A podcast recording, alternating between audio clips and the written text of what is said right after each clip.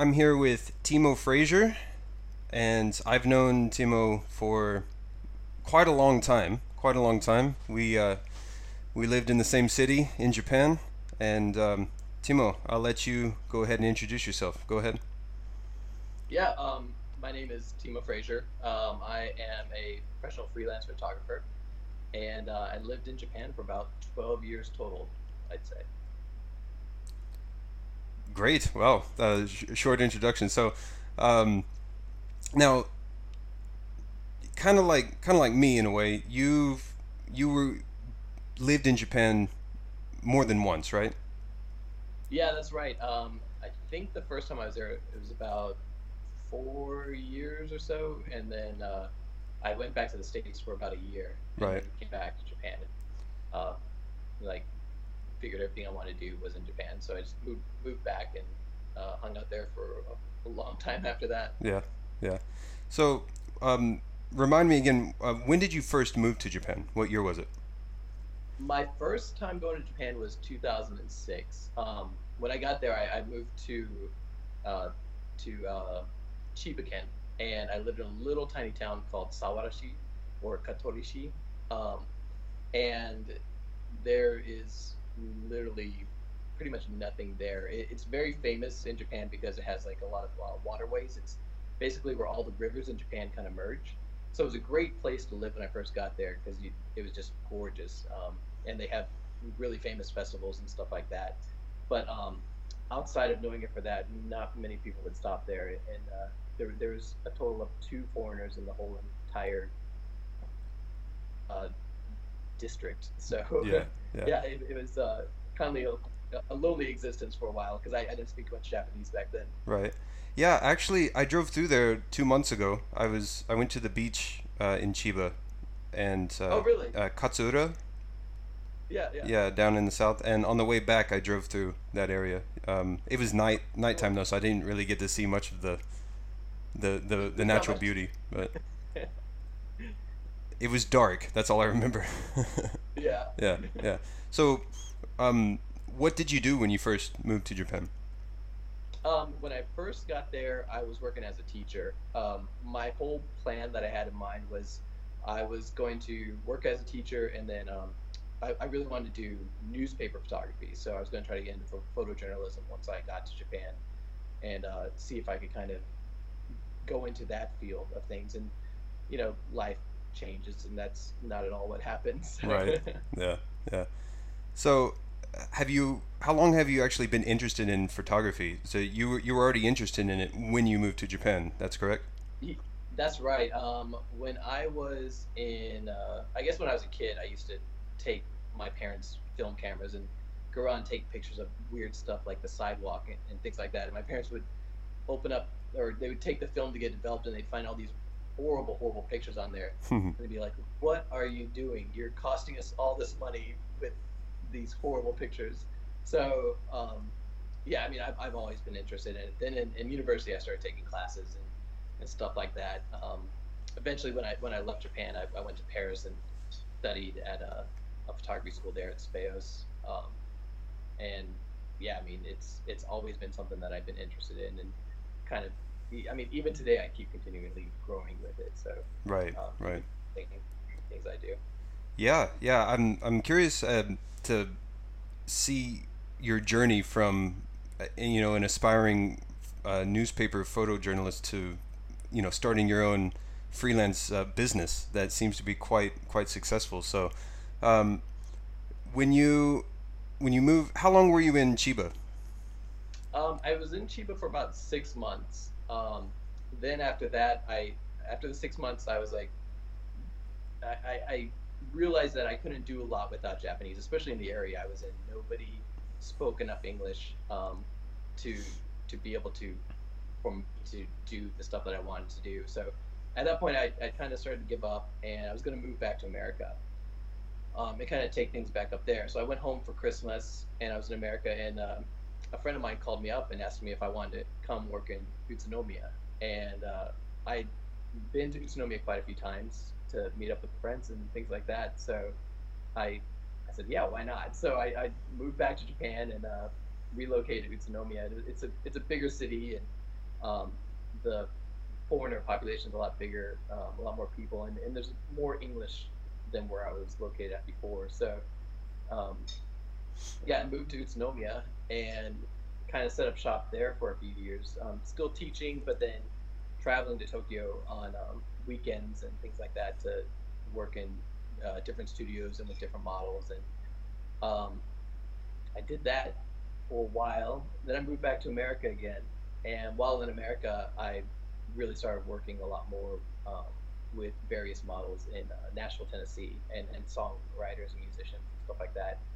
Um, just kind of shooting for them and uh, helping to create uh, the record, uh, album covers, and, and different things, um, and really started playing around with studio lighting and stuff. Um, so while I was there, uh, I another friend of mine um, gave me a call, asked me if I wanted to come back to Japan and work in Utsunomiya again. And America was having a bit of a recession at the time, so I said, "Yeah, why not? Let's let's go for it again." Um, so I moved back to Utsunomiya and, and kind of did the same thing I was doing before. Uh, I was traveling down to Tokyo, and at the same time, I was working as a teacher um, during the daytime, and I was just kind of living like two various lives and spending a lot of money on train tickets.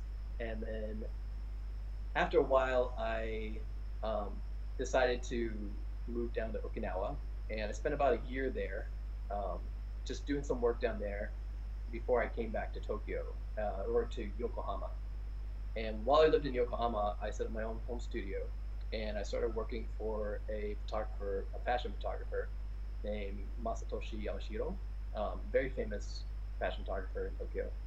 And I was doing assistant work for him and um, kind of setting up all of his lights and stuff like that. And then I was working behind the scenes on a, on a lot of stuff, like um, a lot of various advertisements and uh, some magazines, um, some magazines that people in Japan might even be familiar with. Um, so I was doing this for quite a while um, for my last few years in Japan, and from that point on, I decided like fashion photography is all I wanted to do. That that was my main focus after working in the industry.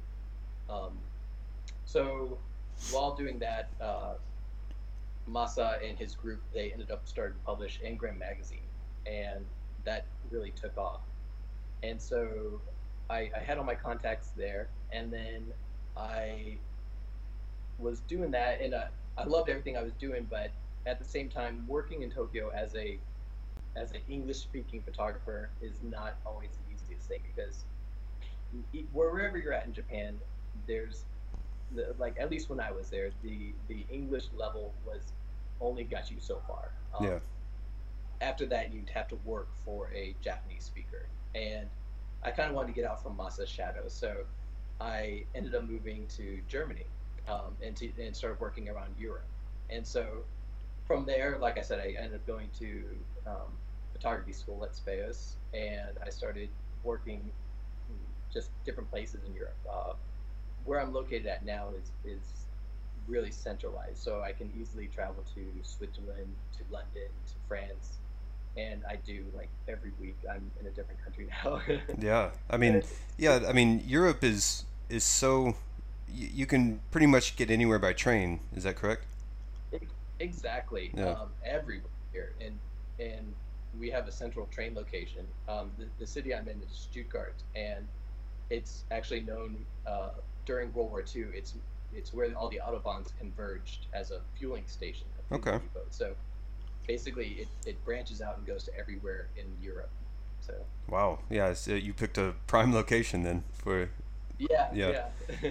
now, um, so you basically used English teaching in Japan as like a springboard to get to where you wanted to be. Is that right?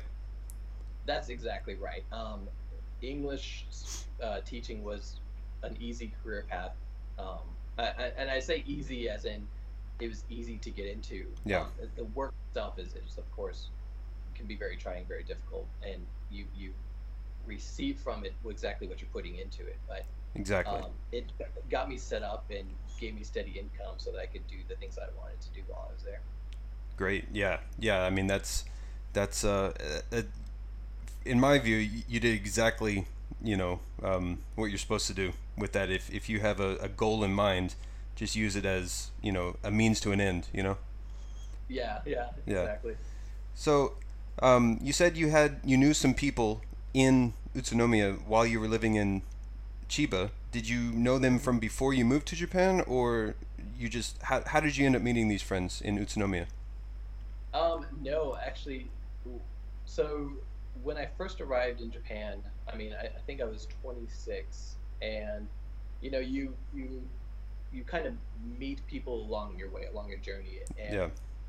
the people I had met uh, were actually on the bus from the airport to the the um, the headquarters for the the company I was going to be working at. Okay. So it, we just happened to be the only foreigners on this bus, and we all started talking to each other, and everybody got got put in different cities, and you you kind of make these connections with these friends, kind of like when somebody starts university, they the people in orientation might become their best friends throughout their entire time there. Right. It, it's the same type of thing. Yeah. So um, you know, it's just you know luck how, how you meet certain people that give you certain connections throughout um, throughout your life. You know. Yeah. Yeah, life all about connections, like meeting the right people and and kind of it, it springboard it springboards you into different areas of life that you never expect to be at. Like I, I didn't think I would be in Germany if you would ask me this three years ago. I would have had no idea I'd be here. So Right, right. Yeah, when I heard that you'd moved to Germany, I, I thought, what, really? I mean, that's uh, that that seemed like a, a sudden turn, but you know, you got to take advantage of um, any opportunities that are presented to you. You know. yeah, exactly. Yeah, yeah. So, how long were you in Utsunomiya before you moved to Okinawa, and why Okinawa, if if I can ask? Um, I was in Utsunomiya for most of my Japan life. Um, I'd say probably eight or nine years in total. I was in Utsunomiya. Um, Okinawa because I was shopping around for, for different jobs, basically, um, trying to see what I could get, where I could I could end up. Um, I ended up in Okinawa, which Okinawa is, is the Hawaii of Japan.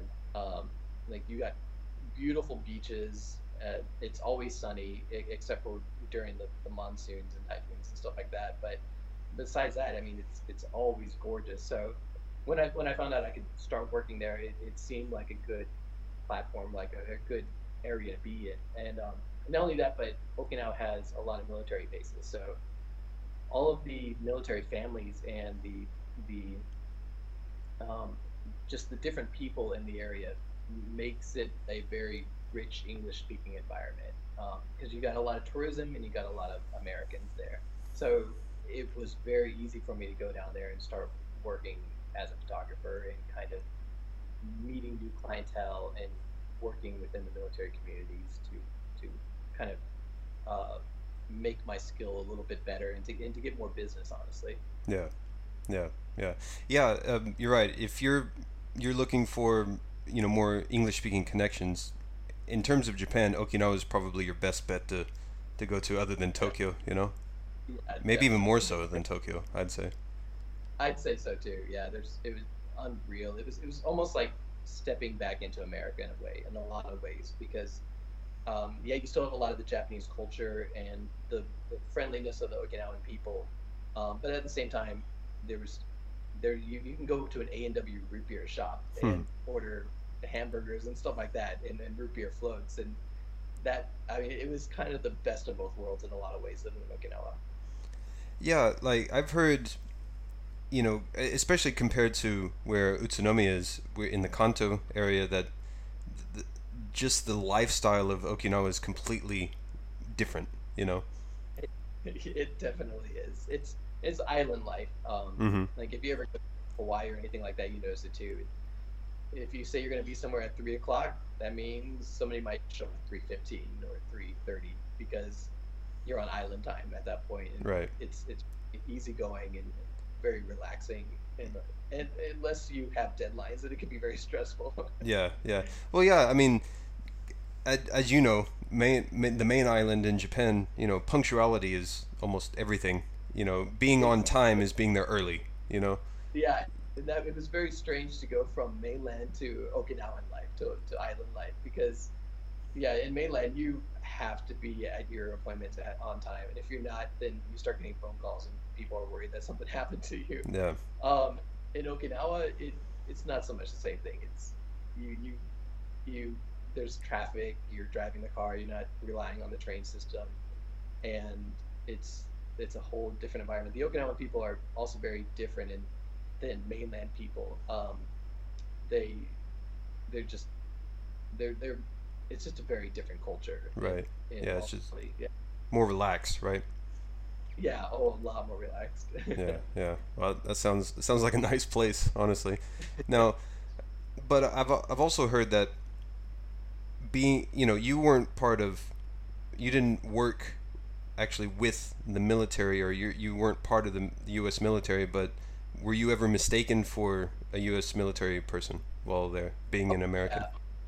I I was um it, with with the Americans I wasn't so much because I, I don't look like military Right. Yeah.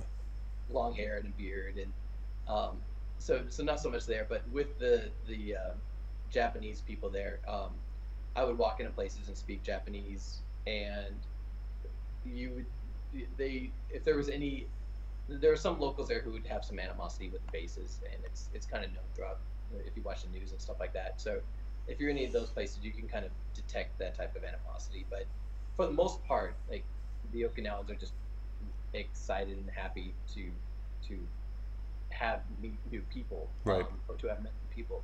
So it's, it, at the, but yeah, it, I was often mistaken for a military person, or, or a lot of people there just didn't expect me to speak Japanese Right. and, and that's the same thing throughout Japan too. You, uh, anytime you speak Japanese, people are always surprised by it. So Yeah, yeah, yeah. Especially up up here. Um, I, you know, like like I've said before, I either get two two assumptions with me while I'm here, and that's either they try and speak English because they assume I can't speak Japanese, or because it's you know a, a small city. It's like they're not even gonna try with English, so they just they hope I speak Japanese. When luckily I do, so.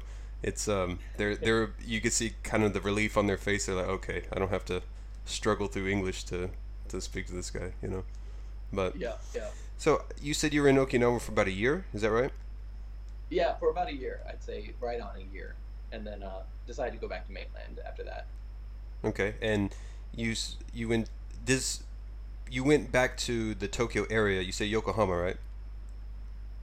Yep, to Yokohama. Yeah. So I was far outside of Tokyo where I didn't have to pay the really high rent rates and things like that. Yeah. Um, but close enough to where I could just jump on a train and, and start working and stuff like that really quickly. Yeah, yeah. And you said the goal was to to meet um, this uh, this Masa guy, correct? Or you just happened Um, to meet him randomly and it just one of those chance meetings again? when when I moved back to Yokohama, I of course wanted to to kind of start branching more into the Japanese side of things because I had done what I wanted to do in Okinawa and I was looking to kind of progress.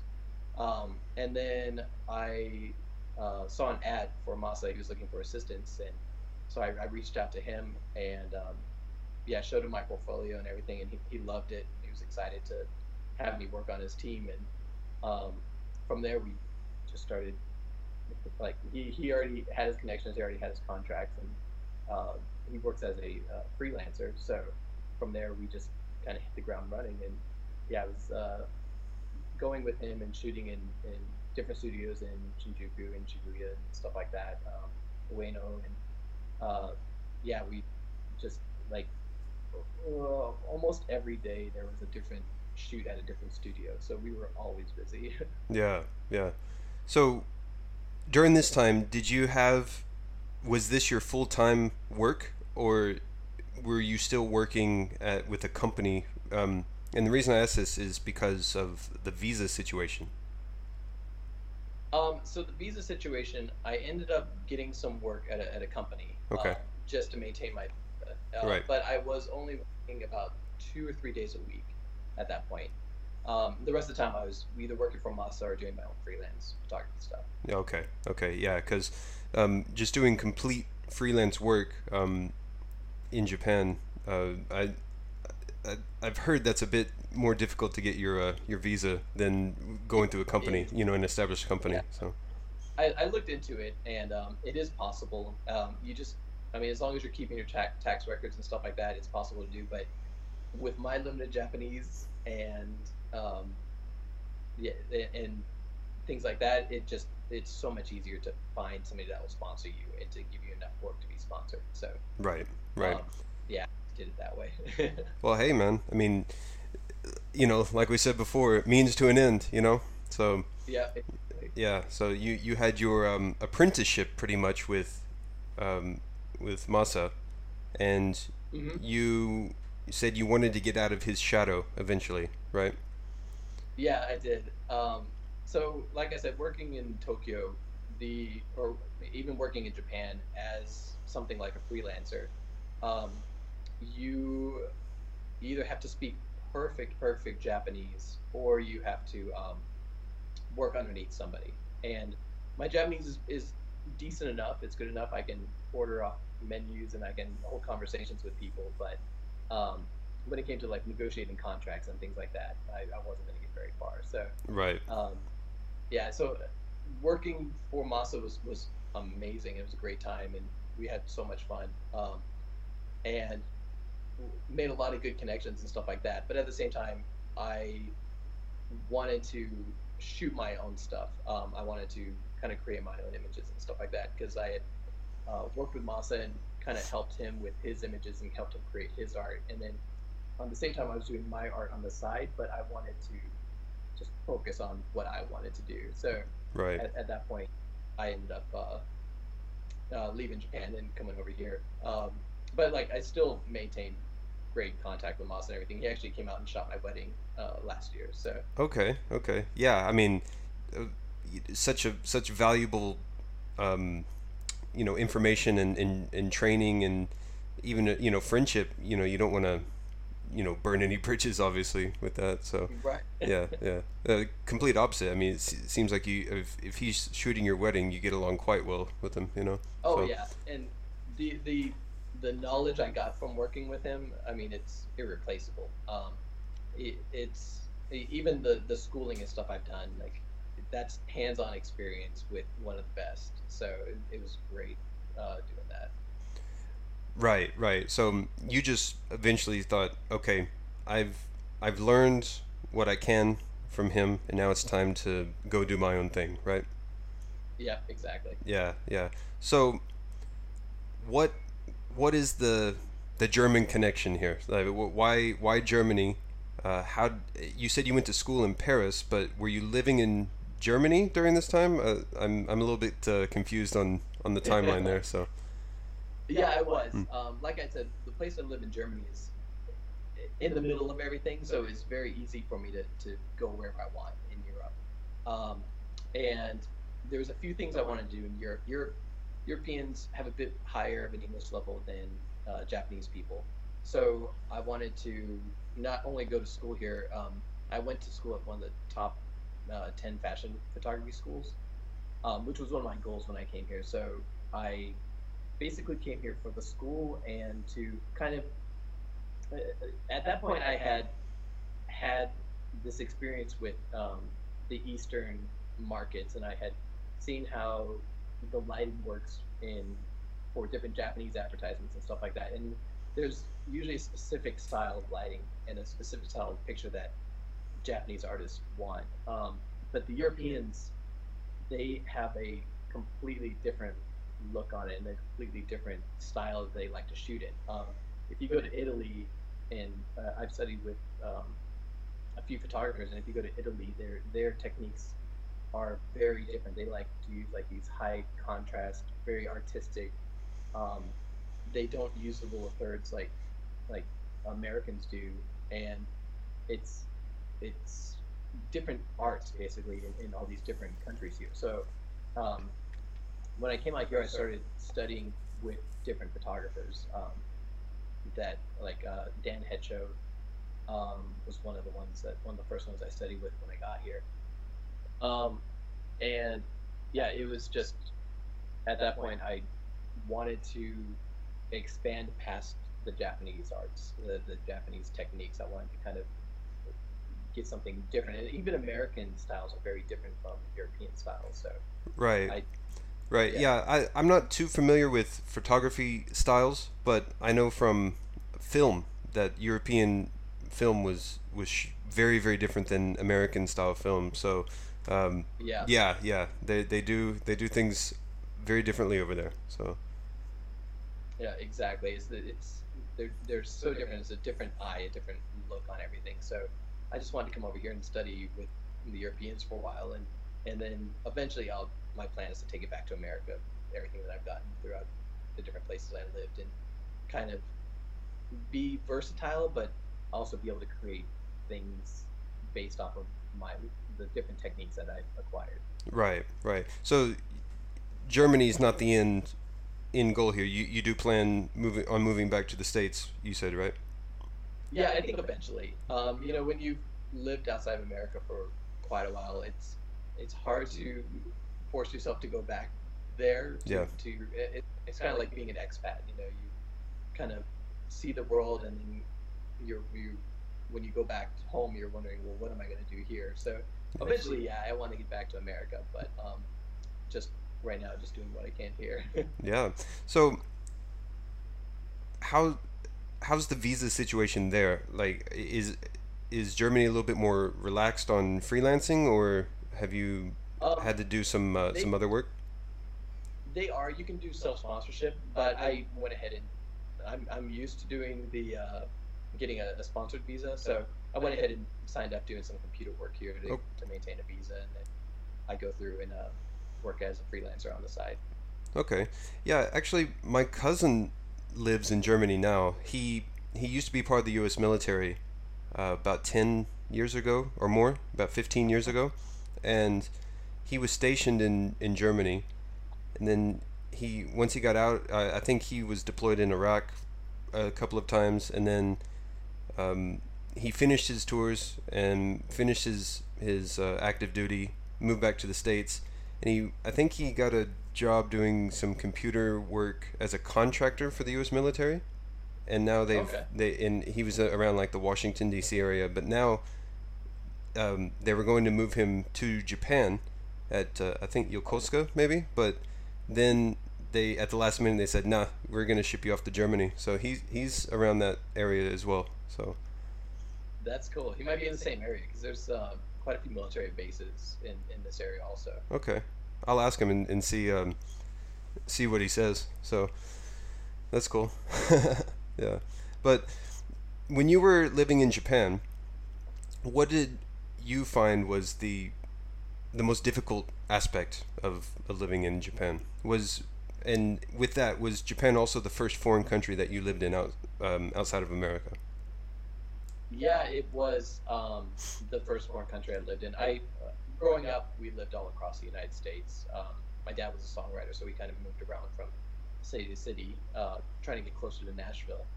But um, it, it didn't prepare me for moving to Japan. Hmm. Uh, I, I remember when I first got there, um, just you're, you're kind of blown away by how different um, Asian culture is from from Western culture. Um, things that you don't expect. Like, uh, for example, I went and ordered food on a menu, and I deciphered that I was ordering chicken, and then I got brought out a, a plate of either chicken cartilage or chicken hearts. I, I don't remember what it was, but um, it, it was not what I was expecting. Especially, you, you know, in America, you, you go to Japanese restaurants and you get shrimp sauce and stir fried rice or something like that, and it's the food is so different in Japan. Um, it's not at all what you're led to believe uh, while living in America. right So, um, I don't. I, I think my the hardest part of me living in Japan was always the language. Um, it, it's and it's because no matter how far you progress in Japanese, you never feel like you're good enough. Yeah. Uh, like your Japanese is good enough. Um, yeah because you're your either your vocabulary is too limited or your your kanji is too limited. And you don't know enough uh, how to write enough kanji words, or maybe your pronunciation is just off enough to have people question you or, Yeah. or not know what you're saying. Um, I remember when when my sister came out to visit me, she went down to McDonald's and she wanted to order a hamburger with um, with just plain hamburger. And so um, I said, okay. Uh, and she wanted to get like just ketchup on it or something like that. And so I said, okay, here's what you're gonna do. You're gonna go down there and you're gonna say, hamburger ketchup and nomi. And she goes, she, she practiced it, Hmm. practiced it. And I said, okay, make sure you don't say hamburger. You have to say hamburger. And things like that. So she goes there and, and she orders the food. She said, hamburger ketchup and nomi. She gets back to the house. She opens it up and she has a bun with ketchup on it and no meat. No meat. Yeah. For some, some reason they thought she had said no instead of saying no meat, which means ketchup only, uh, ketchup and no meat. She thought they thought she was saying ketchup no meat, and Oh so man. so things like that just would always like kind of drive you crazy in a way because you're like, it. Where does it make sense to order a hamburger with only ketchup on it? Exactly, exactly. And I'm actually that's surprising that they would actually do that. Um, uh, what was it like two years ago? Um, a friend of mine came to visit, and we went to a fast food restaurant, and he tried to get the sandwich without just one condiment on it, like no mayonnaise or something, and they said, "Oh, you can't do that. We we can't we can't physically remove the mayonnaise." He's like, "Make the sandwich without the mayonnaise," and they're like, "Uh, uh like like it couldn't compute." You know? I- So I the uh, I love Coca-Cola floats, like ice cream with Coca-Cola on it. But if you go to McDonald's or, or a lot of restaurants there and you order that, um, they put ice in it too, and it it uh, really basically just waters down your Coke float, and the ice cream sticks to the ice, and it just becomes like a nasty mess. It doesn't taste very good. yeah. So I, I went to the McDonald's one day and I and I said, um, "Yeah, I want to order a Coca-Cola float and no ice on it." And they're like, oh, "We can't do that." It's like, well, "What do you mean you can't do that?" And like, "We we can't do no ice." I was like, "You just take the Coke and you put the ice cream in it. That's all I want." And they're like, "No, it, it comes made with ice." And I was like, "That doesn't make any sense at all." yeah, yeah. It's it's So- yeah. It's that, that's why I said I'm surprised that she was able to get a bun with ketchup only. You know that that just sounds. Know, the way the way I picture it, she probably just stood there and kept repeating the same phrase until they gave her a bun. yeah, they're just like, okay, we give up. You know. yeah. Yeah.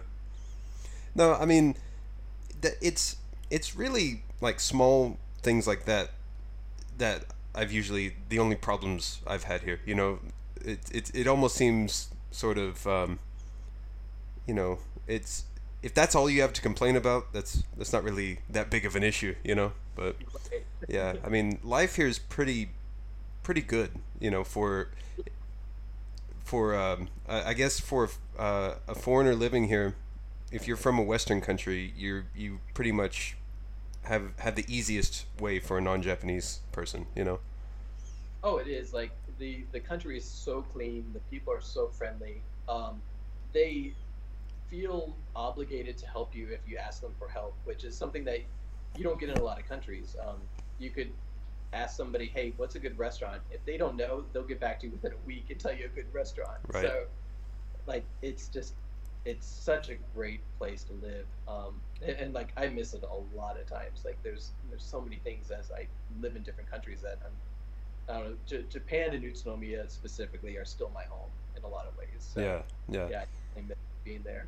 No, you, you talk about just being extra polite. I've seen store clerks literally chasing a customer down the street because they didn't give them the right change, and they were chasing after them with twenty yen change, which is you know like uh, around twenty American cents. You know, so Right. you know it's it's that level of customer service and dedication that you think uh, there's nowhere else on on earth that is like that. You know. Yeah, definitely. Uh, Now, how do you find? You said, uh, you know, before we were um, started the podcast, you were mentioning that the people in Germany reminded you a lot of people in Japan. Um, how do you? What are again? What are some of the the same sort of traits that you find, and what are some big differences that you've you've found? Um, Germans, yeah, Germans and Japanese people.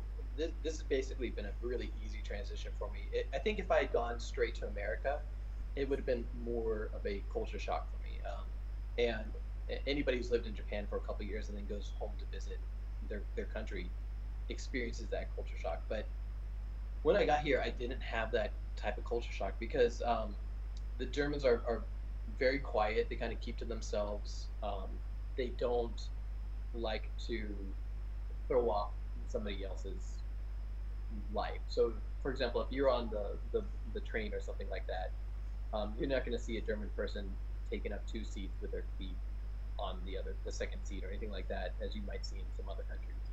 Um, and uh, they're I don't know they just have a lot of similarities in that way. Um, they also are very um, upfront uh, about things. So, for example, um, in Japan, you, you might have somebody who hadn't seen you in a long time. They're like, "Oh, it's great to see you.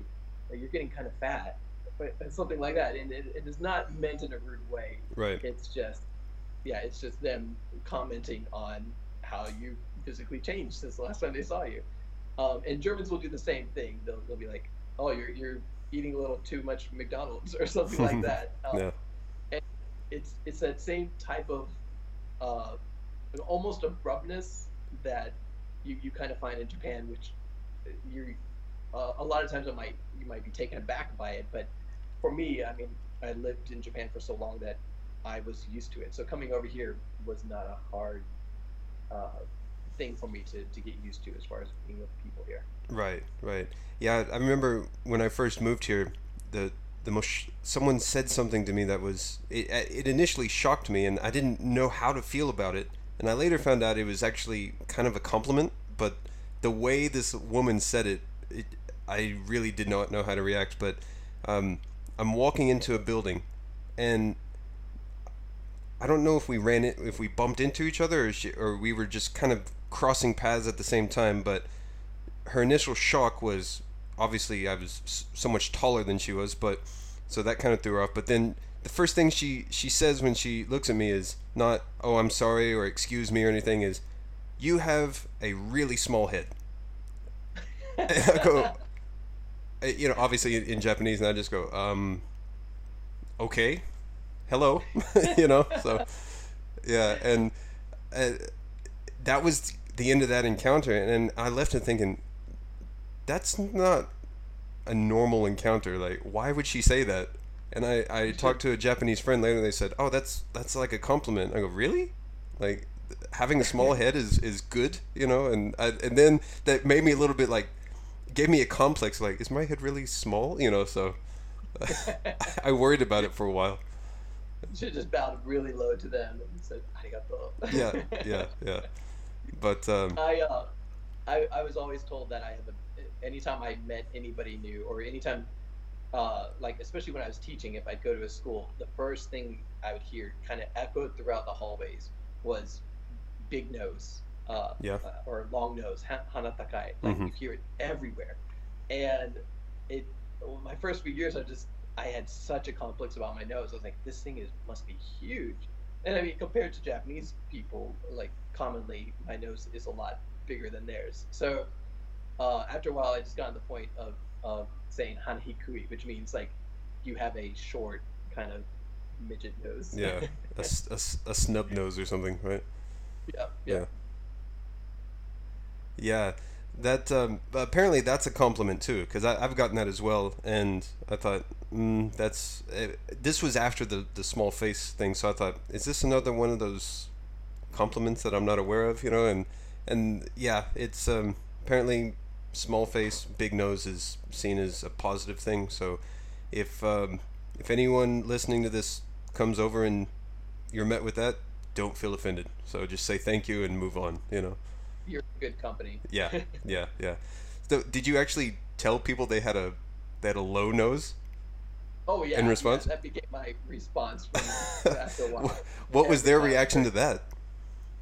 They they would just stop for a second and then be like, oh, yeah, I guess I do. yeah, yeah, because they're probably like, he his tone isn't isn't negative, but I don't know, you know, yeah, it's it's right. It's, it's the same kind of tone you receive too. So yeah, yeah, yeah, yeah. So yeah, it's it just leads to some some confusion, you know, because the words don't match the tone of how it's expressed. So it just yeah. your your brain doesn't know how to process it, you know, when you first hear it. So, hmm. so um, have you been back to Japan since you've left at all for a visit or anything? Uh, not since the la- oh oh actually yeah I did. I had a few photo shoots um, within my first year, and so I came back for those. Um, but besides that, that was the only trip that I made, and th- that was like one trip in the last two years. So it, it's kind of sad and disappointing because I, I really want to. Um, me and the wife have been talking about making a trip out there, but we just get so busy that we we have a hard time finding the time to do it. So yeah, yeah. And you just came back from a, a nice long vacation in Thailand, correct? That's right. Yeah, we did. We uh, went over there for about 12 days. Nice. Um, and it, it got a lot of the uh, the desire to go to Asia uh, like out of my system in a way because uh, I th- there's I was able to buy uh, Japanese curry at some of the grocery stores and get some Japanese sweets and stuff like that. So it, it was good. It kind of felt like returning to home in a way, but at the same time, Thailand is so very different from Japan. Right, right. Uh, was it was your first time in Thailand, correct? No, um, no? I've been to Thailand about four times. Oh. You know, when you live in it, it's so easy to travel around to the different countries, especially the Asian countries like Taiwan, Thailand, Korea, um, Malaysia, Indonesia, and stuff like that. So um, Thailand was was a frequent stop for me just because it's so inexpensive to get there, especially from Japan. And then once you're in Thailand, you're living off of two dollar meals every day because the uh, it, it, it it's just a very inexpensive place to be. Right, right. Now, did you buy any uh, some nice suits while you're there? I hear you can buy some cheap cheap suits. I did. Yes, yeah. I did. Yeah. like tailored too, right? Like they they yeah, yeah. full full tailored suit for for cheap. Hmm. Yeah, I had three different uh, fittings, and then uh, came home with a, a new suit. great, great. Yeah, yeah. I haven't made it to Thailand yet. I'd like to. Uh, I'd like to go soon. You definitely should. It's it's worth the trip, and and like I said, it's very inexpensive. So you can, um, I, I think one year I, I went over there for about a month with a thousand bucks in my pocket, uh, and I, I was fine. wow, wow, yeah. So your your yen or your dollar can really take you quite far in Thailand then. And it's not it's not really that expensive to fly to either, right? Right, from from most countries. Um, I think Japan you can sometimes get tickets between one and four hundred dollars. Um, and from from here we ended up getting from Germany we ended up finding five hundred dollar tickets. Wow. yeah. yeah. So it, it, was a great deal. Um, it's not normally not that price. I think it's maybe seven or eight hundred most of the time from here, but we found a good deal and decided to take off. well, it's still quite good. Um, usually when I fly back to the states, it's you know around fifteen hundred dollars round trip ticket. Yeah, yeah. Um, last year I was able to get a good deal and have a round trip ticket for a two week trip for uh, what was it um, seven hundred dollars, pl- including all the taxes and fuel costs and everything. Right. Yeah. Yeah, that was that was the hardest thing about living in Japan was how expensive it was to get back to America from there. Mm-hmm. Um, so I just stopped going to America. Yeah, yeah. I mean, it's expensive, but you know, um, the longer I I live here, the more normal Japan becomes. So getting out of Japan becomes a treat in itself. You know, like living here is right. still great, but it's just you know you got to get out sometimes. Yeah. Yeah. So, you um, you travel all around Europe now, doing photography. Um, what has been the best place that you've visited in Europe? in your mind?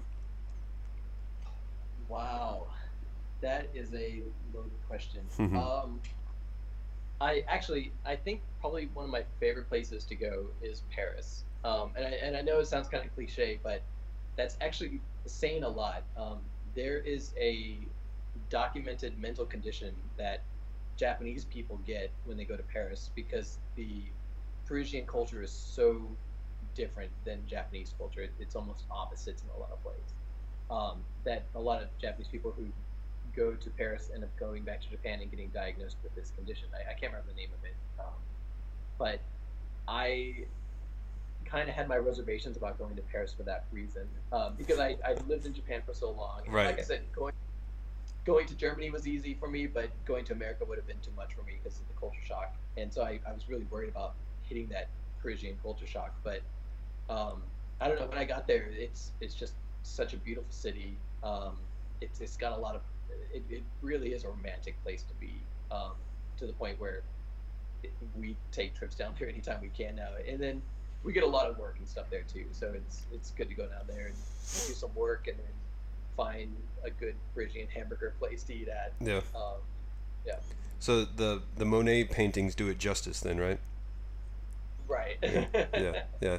That, I mean, I've I've never been to to Paris. Um, my image is just pop culture stuff, you know, Eiffel Tower paintings and and whatnot. So that's, but isn't Paris very different than the rest of France, though? It is. It definitely is. Like I said, we live on the border now. Um, so if we cross over the border, it's it's not at all like Paris. It's a it's a, it, Paris is a different world in its own. Hmm. Um, that's for sure. well, like Tokyo and the rest of Japan, or New York in America, you know, it's mm-hmm. you find that with any world city compared to the country that it's in, you know, it's it's just vastly different. Yeah, and that's you know that's something else too that was really interesting about living in Japan is when I arrived, I expected Tokyo. I expected the neon lights everywhere. I expected buildings like skyscrapers all around me. Um, I basically expecting to land into New York or, or something similar um, because of, of where my mind was at. But then I got there and we're driving through rice fields most of the time to get where we're going, uh, which it was just completely surprising to me. Like rice fields and these amazing forests are, are everywhere. Um, with with like still these old style Japanese houses kind of scattered throughout the whole area. So yeah, yeah, that that's always something really cool about living there. Yeah, the mix of old and modern in Japan is something that even to this day I still marvel at sometimes. You know, I mean it. The zoning, I don't understand the zoning laws here, but you could have like a, an old temple next to a modern building and then like a graveyard and then someone's house and then an apartment complex and then a convenience store in but sandwiched in between you know? And it's just yeah, such yeah. a weird mix but that's what J- japan is you know? Yeah or in a children's playground somewhere in there. Yeah yeah and yeah like and i don't know maybe it's just the utsunomiya children's playgrounds but like the the really small ones that are sandwiched in between buildings just seem really like depressing and sad. Like there's one swing set with like this old looking like octopus like merry-go-round and that's it you know? Right. Yeah. Yeah yeah. But um, yeah what what would you say you you miss the most about japan? I think you mentioned a little bit earlier something. Um i think i don't know. Sorry. My phone fell. Okay. Um you're back. yeah. okay. Don't worry. Yeah. Um thing I miss most about living in Japan, I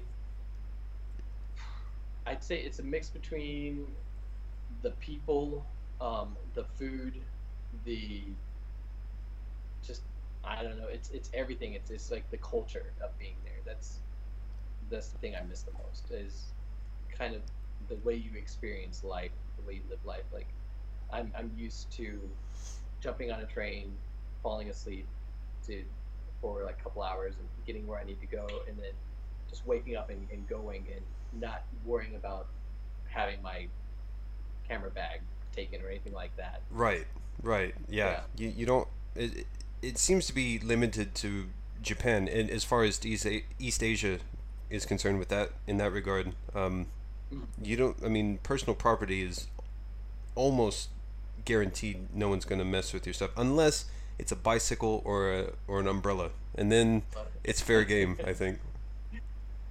I uh, one time I, I saw a Japanese person find a um, a brand new PlayStation Vita when they just came out, uh, along with like three games and a gift card for um, for Yodobashi camera, all in like a plastic bag. It looked like it popped out of somebody's bicycle basket. Yeah. They found all the stuff brand new, like like still with boxes and everything, and they just took it all down to the police station. And it seems like in, in any other country that that stuff would have been gone. Yeah. Um, but that's the first place they went was the train. I'm sorry, not the train station, the police station, um, and just dropped it all off there and, and left it to the police. So Mm-hmm.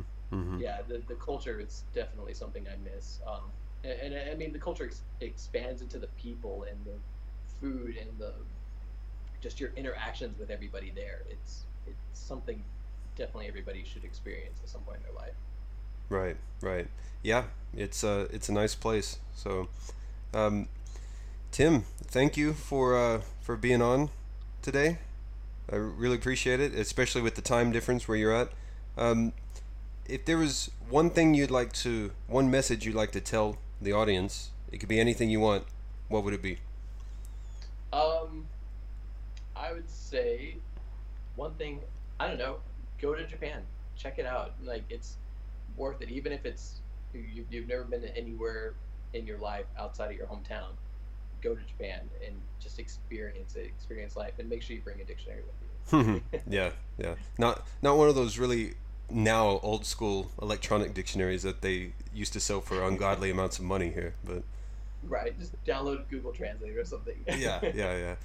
So, um, where can people find you online? Um, social media, your photography business website, uh, anything like that? Yeah, um, if you go to FrazierPhotography.com, you can see our work. Um, or if you you can find me on Twitter at Fantim. That's F A N T I M. Um, same thing with Instagram at Fantim. Um, and then Facebook, we're uh, facebook.com slash photographs with an F. So, um, but yeah, Fraser Photography is, is the place to find us. If you just do a Google search, it will pop up everywhere. So, Okay. Yeah, I'll have all of all of that in the show notes, so they can just click down below. So, great. anyways, man, thank you. It's uh, it All was a pleasure, and I hope to talk to you again soon. Great, Shay. It was great talking to you. All right, thanks. Take it easy.